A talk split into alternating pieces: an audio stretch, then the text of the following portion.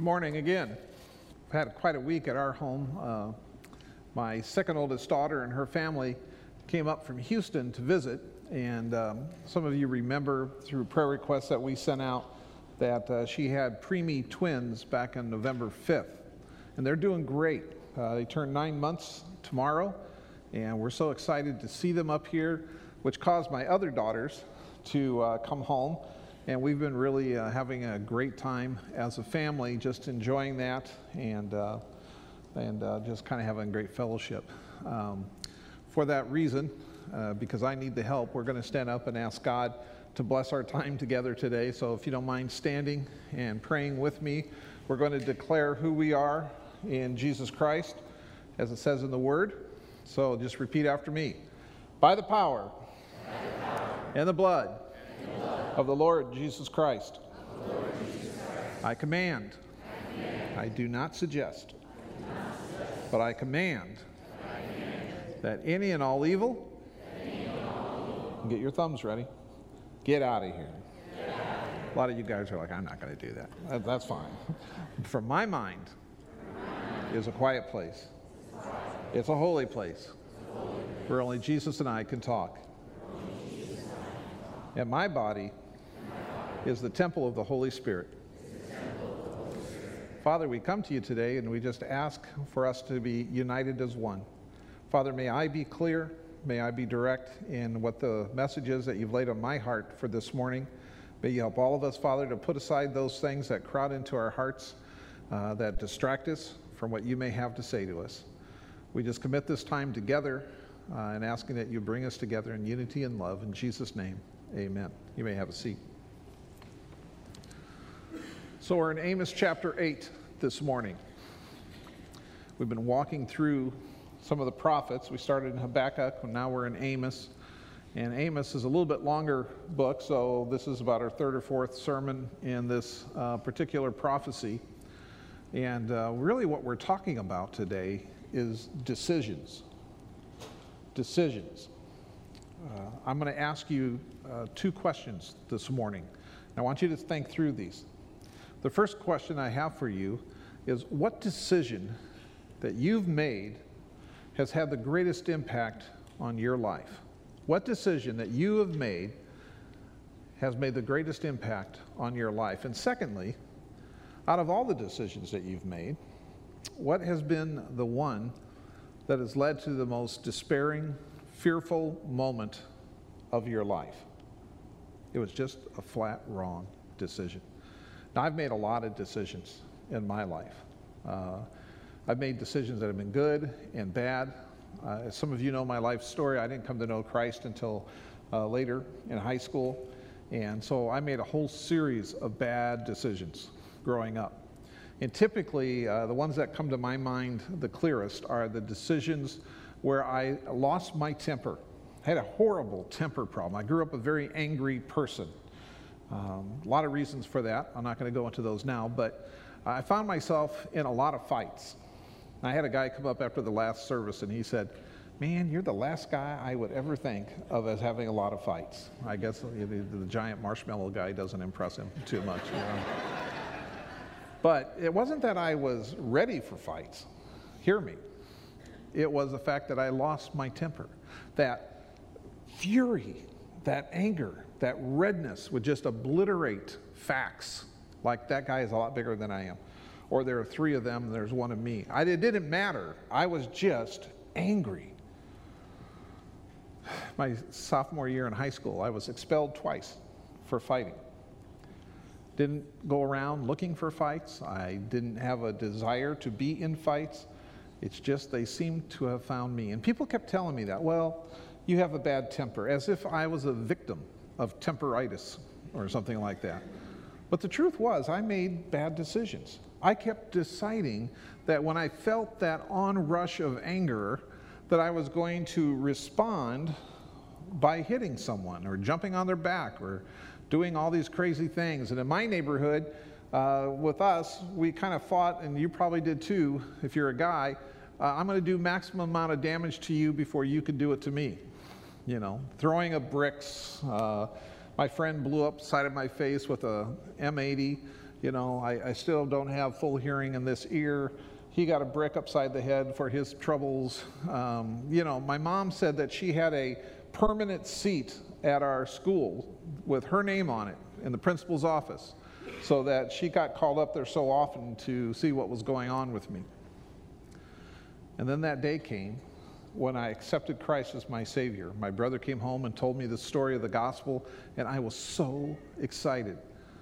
And we prayed that night to receive Christ. Best decision I ever made. I felt that night like this weight of anger flushed off of me, rolled off of me, and that I was finally free from it. But it wasn't quite the case.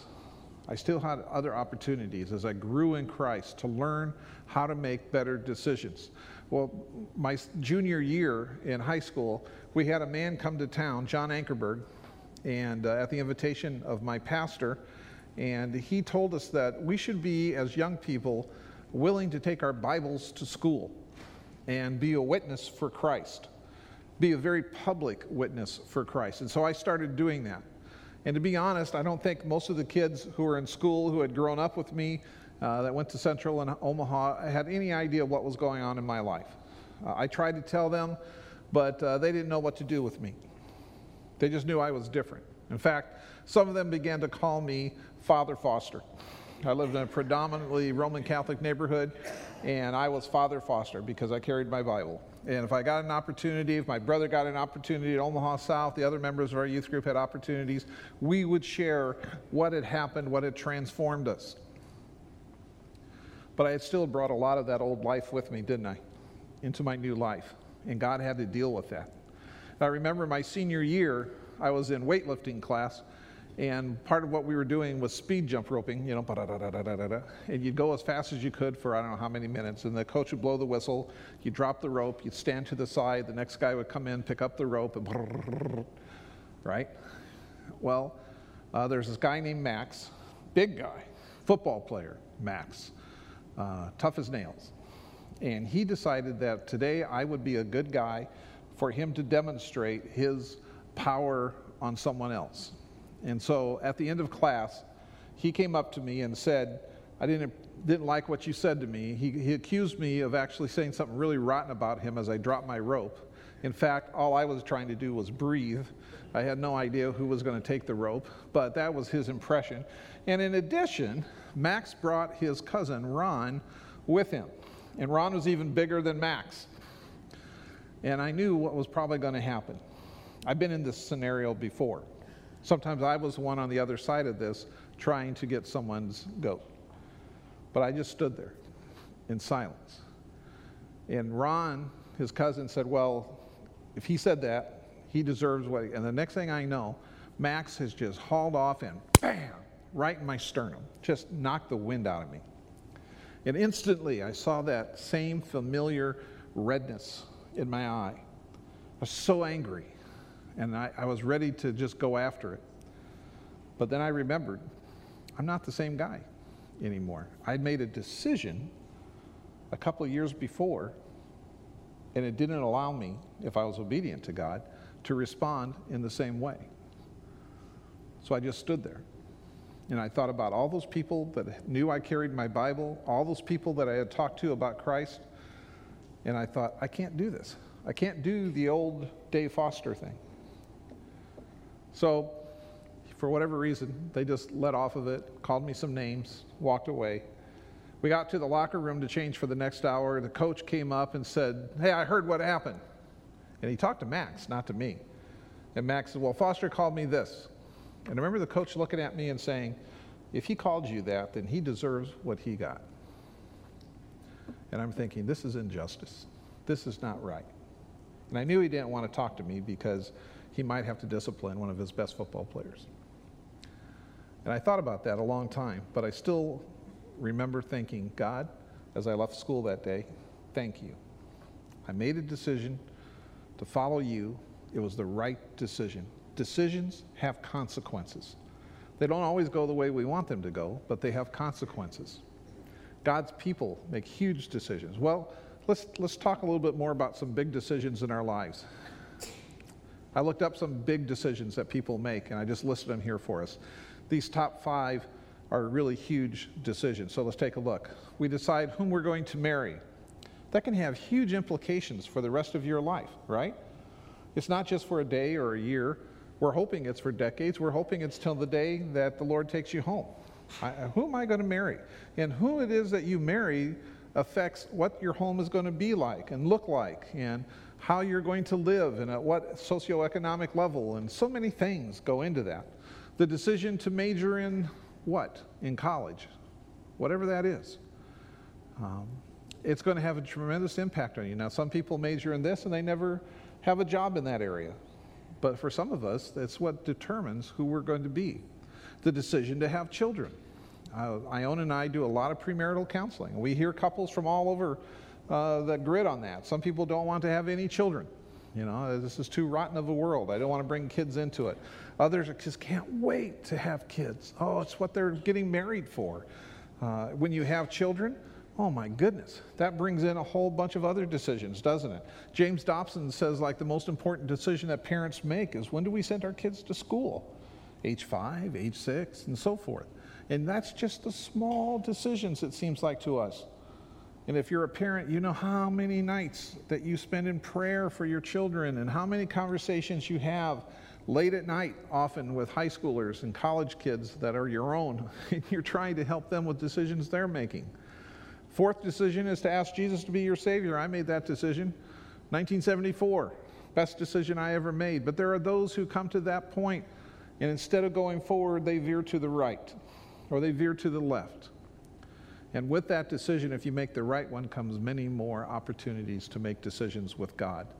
The decision to pursue a career in this field or that field is it the right field? Am I doing the right thing? And then there are some other decisions that all of us don't have to make these, but some do. The decision to get a divorce uh, rocks their world, as it should. The decision to adopt, man, a lot of people are adopting today, right? International adoptions, domestic adoptions, so forth. The decision to end life support for a loved one. I remember when uh, my mom came to live with us, she had Alzheimer's. We knew this was probably going to happen. Her great grandfather, excuse me, her grandfather had Alzheimer's. Her dad did. She did. There's only Dean and I. I'm thinking, I hope my brother's the one who gets that. but maybe not. I don't remember. Anyway, but when she came, you know, uh, we talk a lot about how do you want to end life. And she had written out exactly what she wanted to do. And we talked about this. Uh, in fact, we had gone to a movie in the 90s, I think it was, uh, Amadeus. You ever seen that on the life of Wolf, Wolfgang uh, Amadeus Mozart? Really a good movie. And uh, at the end of it, because he's so poor, he wasn't well thought of by his contemporaries, they uh, bury him by wrapping his body in a sheet putting it in a wood casket, and then they take him out of town in a carriage to a mass grave because he can't afford a, a mausoleum or a tombstone. And they pick him up and they just tilt the casket. There's a little trap door, and the body slides right out of it. And my mom leans over to me in the theater and she goes, That's what I want you to do. I don't want you to spend a whole bunch of money on all that stuff. I said, Mom, yeah, right. Yeah, we're going to just slide you out a trapdoor. I'll ask the undertaker, you know, I'll say, hey, what's your price on trapdoor coffins? Do you have, you know? but then she also told us as she realized that things were getting dark, before she went totally into her dementia, you know, she said to Ione and I, I just want you to wheel me in, drop me off, don't ever come back to visit me. I think she had memories of what that was like for her visiting her parents. And again, Ione and I assured her that would not be our decision. The decision how to end life, the decision to accept what God has dealt you in life. Some of us live a whole life of frustration. We're bitter, we're angry because we don't think that we got the best shake. And yet, God's fingerprints are so clearly in our lives. He doesn't want you to be a wealthy millionaire. He doesn't want you to be the best at whatever it is that you do. He's got other things planned for you. He's shaking up your world. Do you decide to accept that or not? And then the most important decision, number 10, on which college football team to root for. And I'm just going to tell you, between God and me and you, you many of you made a mistake.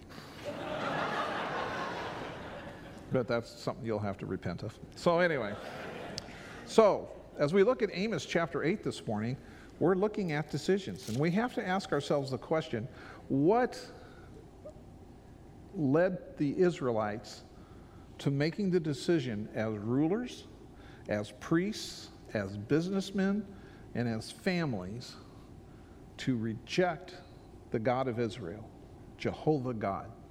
Because that's what they're doing. They're rejecting their God. And the obvious answer is they just didn't want to do it anymore. They didn't want to live that lifestyle. They had been given everything that you can dream of. They had moved into the Canaanite land. They had come to places where they had not planted the, the fields, they had not built the houses, and yet they had them.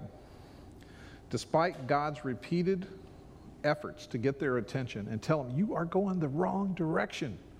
I'm sending these prophets, I'm sending Amos to you. I'm going to have him tell you what I think about how you're living. Now, if that doesn't get your attention, I'm going to send some natural disasters, earthquakes, and we have a reference to an earthquake right here in this book that God sent to his people.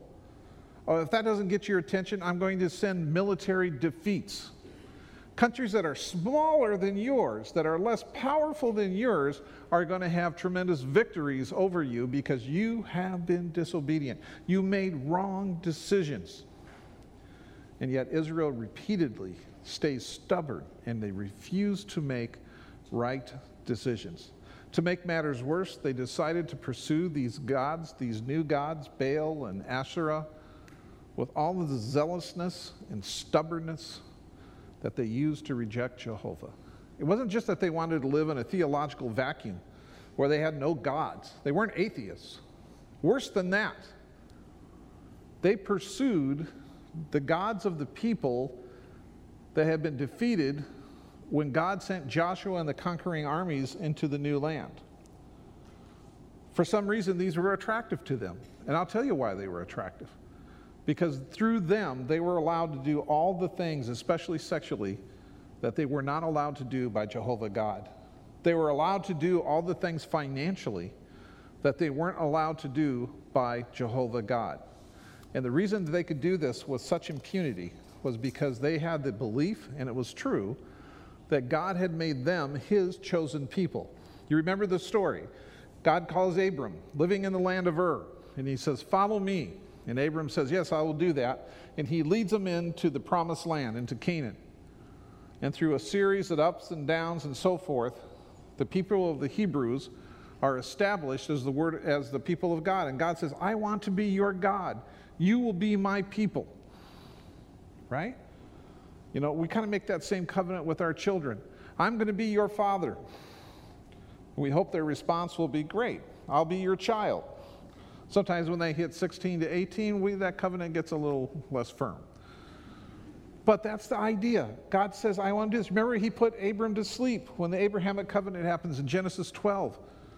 And the smoking furnace, which represents God, is going down between the, the different kinds of animals that have been cut in half and laid aside as altar meat. And he goes that while Abraham is off to the side asleep because God knows he can't live to his end of the bargain. He's not a covenant keeper. I was reading in Psalms this week, and it says, the psalmist writes, I will proclaim your steadfast love in the morning and your faithfulness at night. That is the ideal for what God wanted for his people and yet they reject all of it. Now, they could be so cocky, they could be so vain, because they knew they had Solomon's temple right there in Jerusalem. They had Jeroboam's altar at Bethel in the northern kingdom. They enjoyed riches and harvests and fertility, all signs in ancient Near East cultures of God's blessing. And all they had to do was worship their God. But time after time after time, they reject God. Let's look at Amos chapter 8. I'm going to start reading in verse 4 because uh, Pastor Tom covered up to verse 3 earlier. It's written in this part of the prophecy. And by the way, the words that he uses here in his judgment of his people are almost identical to the ones he uses in chapter 2 of his indictment of Israel in that part of the scriptures. He says this Hear this, you who trample on the needy and bring the poor of the land to an end, saying, When will the new moon be over, that we may sell grain? And the Sabbath, that we may offer wheat for sale. In other words, we don't care about your sanctified days and years and feasts. We just want them over. They're getting in the way of us making a dime. We want to make profit. Let's get away, away from the religious uh, form, formations, that we may make the ephah small and the shekel great, and deal deceitfully with false balances. They want to cheat people.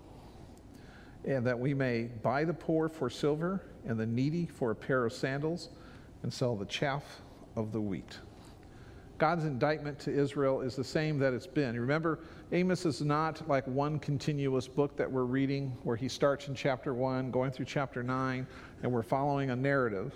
These are various sermons or prophecies that Amos is speaking to the ruling court of Israel, the northern 10 tribes, and of judgment. And someone came along after Amos and put these together so that we have a series of his sermons. And the sermon in chapter 8, going into chapter 9, is almost identical to his indictment from chapter 2, right? And he is angry because they are doing exactly what the Mosaic law forbid them to do as his people. He said, We have a covenant. I am your God. You are my people. And by the way, what that means, this is how you must live.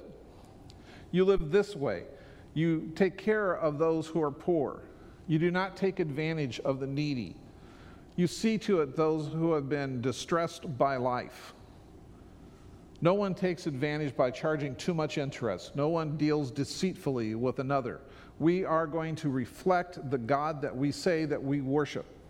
He is holy, He is just, He is love, He is gentle. So shall you be as my people. But then He lays this out that we just read. You who trample on the needy, bring the poor of the land to an end and I like it better in the New American Standard where it says to do away with the poor of the land and deal deceitfully with false balances that we may buy and sell people for nothing and sell worthless parts of wheat as if it was the best. God has had it. He's been patient. He's been continuously leading them to points of forgiveness. This has been going on since Moses led the children out of Egypt. If you want to go back to the book of Genesis or Exodus chapter 1, they've been in slavery for 400 years.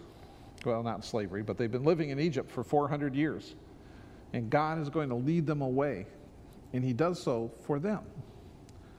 And yet, almost as soon as they're out of that predicament, almost as soon as the Red Sea closes back upon itself, the children begin to grumble. They begin to complain. Remember, we don't have enough food. Well, here's some manna. What is it? right? It's bread. Well, we don't have any meat. Well, we're going to send some quails. So much quail that you're not going to be able to handle it. Despite all that, Korah decides to lead a rebellion. And the last thing he saw was the ground closing above his head over him and his followers. You see, there's discipline. That's what we're talking about here. God is disciplining his people. And we know as parents, if you're a parent here today, that there's different levels of discipline. There's discipline 1.0. That's where you sit down with a child, a young child, who doesn't really know better, and you just do gentle correction, right? Well, you know, this is the first time that we've had a chance to talk about this. Let me just uh, say, we don't do that in this family. Oh, okay, Daddy. Thank you. Right. Discipline 2.0. We've talked about this, right? You and I have had an understanding. I thought we weren't going to do this anymore. Oh, yeah, I'm sorry. My bad. Mm-hmm. Discipline 3.0. All right. You know, we've gone far enough on this. Ione! Bring mom in, you know, she'll take care of them.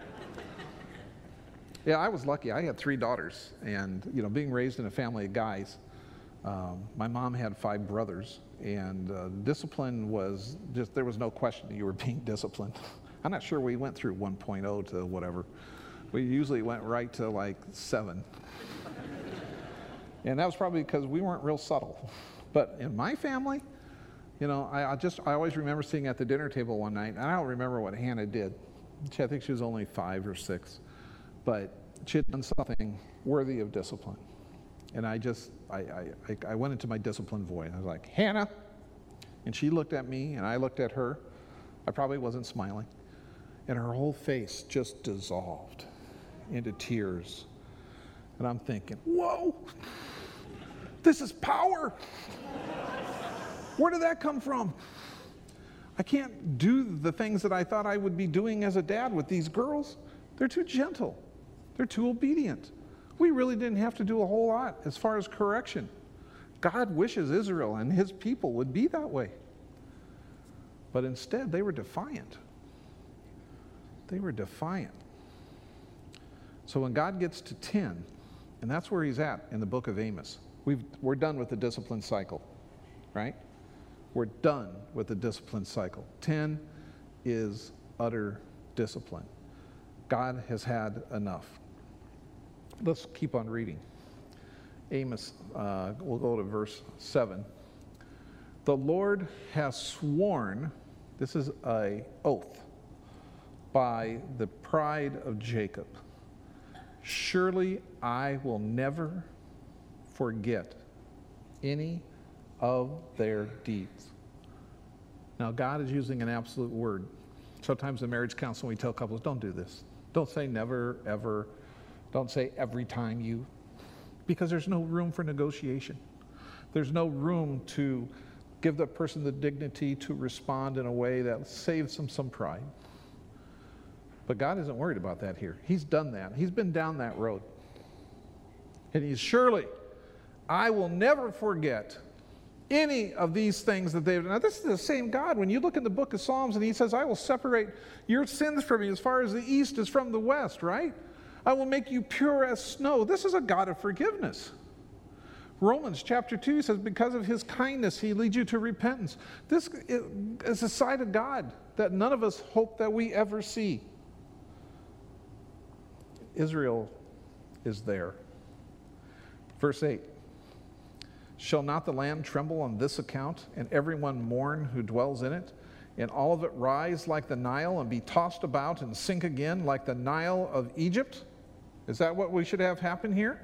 Verse 9 And on that day, declares the Lord God, I will make the sun go down at noon and darken the earth in broad daylight.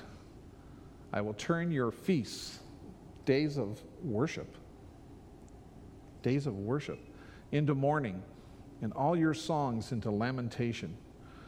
I will bring sackcloth on every waist and baldness on every head. You're going to be poor. You can't even feed or dress yourself. If you're bald here this morning, you're going to have to check and see what God is doing in your life. Uh, I will make it like the mourning for an only son. You're going to be grieving in the end of life, a bitter day. Wow. God is angry. Their decision we're going to stop worshiping God. We're going to pursue these other gods that allow greater latitude in our moral lives so that we can experience pleasure and live like the people around us. They seem to be having a great time. Why can't we just have a little bit of God and a lot of this? Right? Why do we have to live such exacting lives, such strong lives? And God is saying, it's over, it's done. And what he has waiting for them is the nation of Assyria. He is going to bring upon them destruction in the form of a conquering nation, and we know this from history, that is so devastating that the nation of Israel, those 10 northern tribes, are not going to be heard from again corporately. It is over. What makes the Assyrians so tough? Well, we know a lot about them. Uh, I just got some slides we put together to kind of give you an illustration. Uh, what they knew, even at the time of Amos, these people knew what Assyria was all about. And I'm sure that Amos was not shy in saying, God is sending the Assyrians. That would petrify them, that would put their faces white with fear. Because here's the truth about these Assyrians they're an enemy that lived at war. I have some pictures in these slides of old ancient Assyrian uh, art renderings of how they lived life. What we do know is that every Assyrian man, from the poorest to the richest, was required to serve in the army. This was the first nation to make mandatory uh, military service a law for every male citizen. And what this meant is they served in three year rotations. In the first year, they had to go out, they built roads, bridges, they served the army any way that they could in the empire. The second year, they had to be in the army, they'd go out and actually wage war. Third year, they were allowed to go home and be with their families, and then it would start all over again the next year. The only way out of this cycle was to die, to get sick, to have some part of your body hacked off that made you a bad soldier, and that was it. You were just in that cycle. That was the Assyrian nation. The result was one of the strongest armies in world history. When they came to your town, the men at the gates were both hardened and they were vicious. They were brutal, and there were a lot of them. Now, some of the details I'm not going to go into this morning because we don't have Sunday school, and I don't want, if there are kids in here, to go home with nightmares, nor for you to come up and yell at me after the service. So I'm just going to kind of touch on these. Uh, there was psychological terror. We have a lot of tablets that show us what the Assyrians did to those that they captured. I'll just say this it involved knives, staying alive for long periods of time, screaming for death.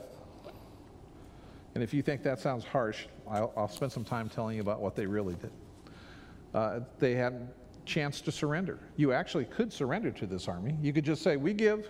You guys are way more powerful than us." But very few people did that. But if you did, they would uh, make you into slaves, and you would live the rest of your life serving them. But you could surrender. Israel didn't do that. In their pride, they believed, "Well, we are God's people. For Pete's sake." We have his blessing. He wouldn't put us in this kind of situation. Well, Amos just said, don't forget what Amos said. They refused to surrender. And for those who didn't surrender, the consequences were harsh. They used advanced siege weapons, uh, big rock, like we see in the movies, you know, as a swinging lumber with a metal or iron head on it that could break through the strongest gates. They invented the battering ram and no nation of their day could withstand it. Uh, very few nations actually went to war with Assyria and came out of the other side. They obliterated cities and nations that they, that they attacked. Uh, we do know that when the Assyrian king Sennacherib invaded Babylon, he wiped it off the map. All he left behind was this message that he wrote, or at least his scribe did. The cities and its houses, from its foundations to its tops, I destroyed. I devastated. I burned with fire. Through the midst of that city, I dug canals. I flooded its sites with water, and the very foundation thereof I destroyed. I made its destruction more complete than that by a flood, that in those days to come of that city and its temples and gods might not be remembered, I completely blotted it out. And that's exactly what they would do to Israel. They blotted it out. There were torture of the survivors. If you actually went through this military takeover of your city, state, or nation, you did not want to be captured alive. People would flee quickly, as fast as they could. The Assyrians made it a point to pursue everyone that they knew of that was part of that nation, no matter what expenditure of men, uh, weaponry, or uh, time and effort was required, and they would hunt you down. Just because they destroyed your city a year ago, two years ago, doesn't mean you were off the hook. You either had to live a life completely in isolation or certainly in a way that you were not identified by the person that you had once been. Uh, one Assyrian king recorded some of the things that he did to the people that he captured. And again, it's too gruesome to read here this morning. You would go, if you did survive, and maybe you surrendered, you'd go into a life of slavery. Assyrian art shows people that were chained to giant rocks, boulders, if you will, and they were forced to drag those around as they did chores because slaves was almost in their minds the worst part of life. They would rather die than to go through that kind of life. And for women and children, it was even worse. The same thing that happens to women in most wars happened in spades here. It was a tough, tough road to go.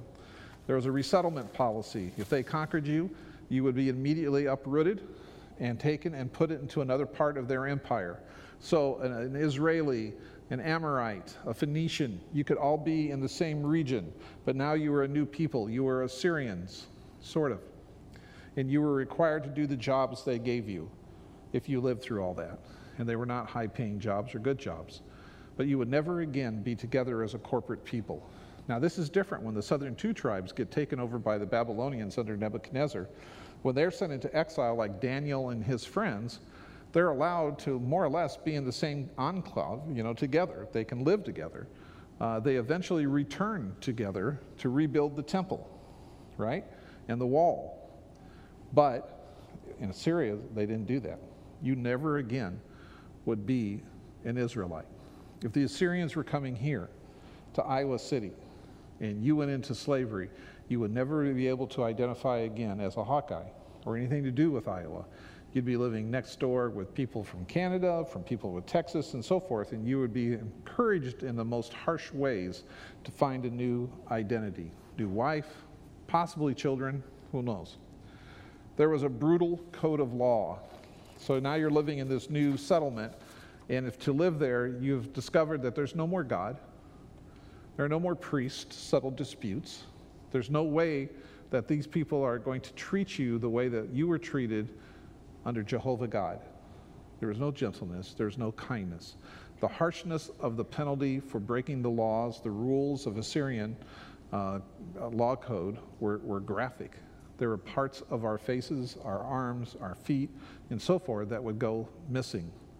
They conducted military campaigns brutally and they lived brutally. I saw one guy that wrote in there and said, if you're a Trekkie, you would think of that these are Klingons. It's just a military community. They're brutal, right? Lastly, the stress, the post traumatic stress that comes from being conquered by these guys was amazing because we have writings from this time period where people who had been conquered are seen walking the streets uh, like they've lost their minds they don't know what's going on. They don't respond to direction. They're just lost. God set this nation upon his people? Are you kidding me? Is that possible? Is this the God that we read about? Ah, it can't be. It can't be. Well, certainly God's grown up since the Old Testament right? You wouldn't still do that today. Have you read the book of Revelation? When God comes back this time, it's going to be in judgment. See, there's an aspect of God we don't teach anymore. It's, it's not polite, it's not good for polite society. We want to talk about roses and creation and so forth, but there's judgment even on his people. Let's continue reading, chapter 8. And as bad as the Assyrians are, it gets worse. Verse 11 Behold, the days are coming, declares the Lord God, when I will send a famine on the land. Not a famine of bread, not a thirst for water, but of hearing the words of the Lord. They shall wander from sea to sea and from north to east. They shall run to and fro to seek the word of the Lord, but they shall not find it. In that day, the lovely virgins and the young men shall faint for thirst. Those who swear by the guilt of Samaria, he's going to bring in some lines that are uh, tributes to foreign gods that they lived amongst as a way of mocking them. Those who swear by the guilt of Samaria and say, As your God lives, O Dan, and as the way of Beersheba lives, but they shall fall, and they're never going to rise again. You see, worse than the Assyrian army, you say, what could be worse than that? Is this famine that's coming. This famine of the presence of God. There's only one other place in Scripture that I see this, and that's at the cross. And Jesus is nailed to the cross for your sins and my sins. The worst thing about the cross for Jesus was not the public humiliation, the public nakedness, the whippings, the crown of thorns, the mocking tribute of wearing a purple robe. It was not the soldiers cursing him. It wasn't even the spikes going into his ankles and his wrists, or the spear into his side. The worst moment is when a member of the Trinity, Father, Son, and Holy Ghost, when the Son, for the first time in all eternity, couldn't hear from his Father. For you and me, he did that. Because you see, that's what we deserve. That's what we deserve because of our sin. That's what Israel got because of their sin a famine of God's presence. Holy cow. It's brutal. There comes a point when we make decisions that will result in dire consequences. And when we finally wake up to it, we realize it's not a thing we can do. Now, some of you are saying, wait a minute, no, no, no, no, no. I gave my life to Christ as a kid. I walked the aisle. I raised my hand. I prayed with so and so. I believe in eternal security. Well, great. I'm not talking about eternal security. I'm talking about discipline, God's wrath. We're God's people, right? If you're a believer here today, you're God's people.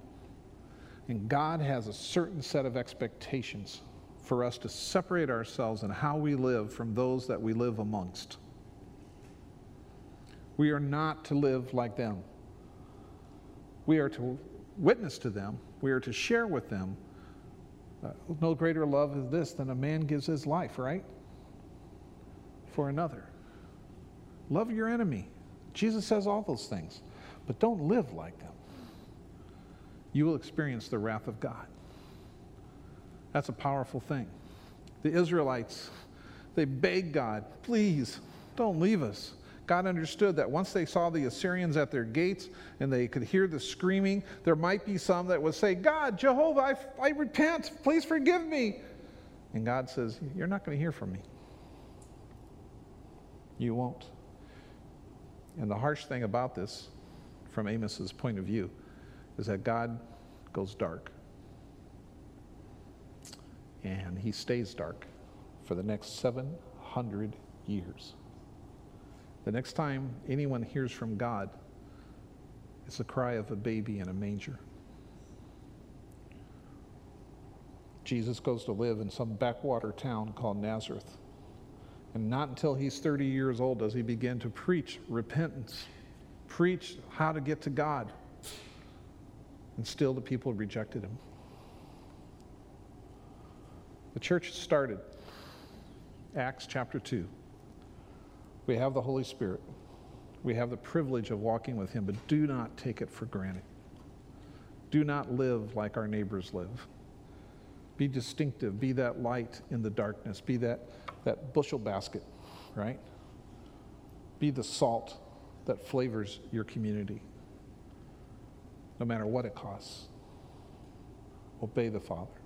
Father, we thank you for your time this morning, for helping us to walk through this word. Father, it's amazing and scary. We pray, Lord, that as your people, we will be obedient. We will be obedient with every fiber of our being. We will not take for granted our relationship with you. Thank you, Father, for your grace.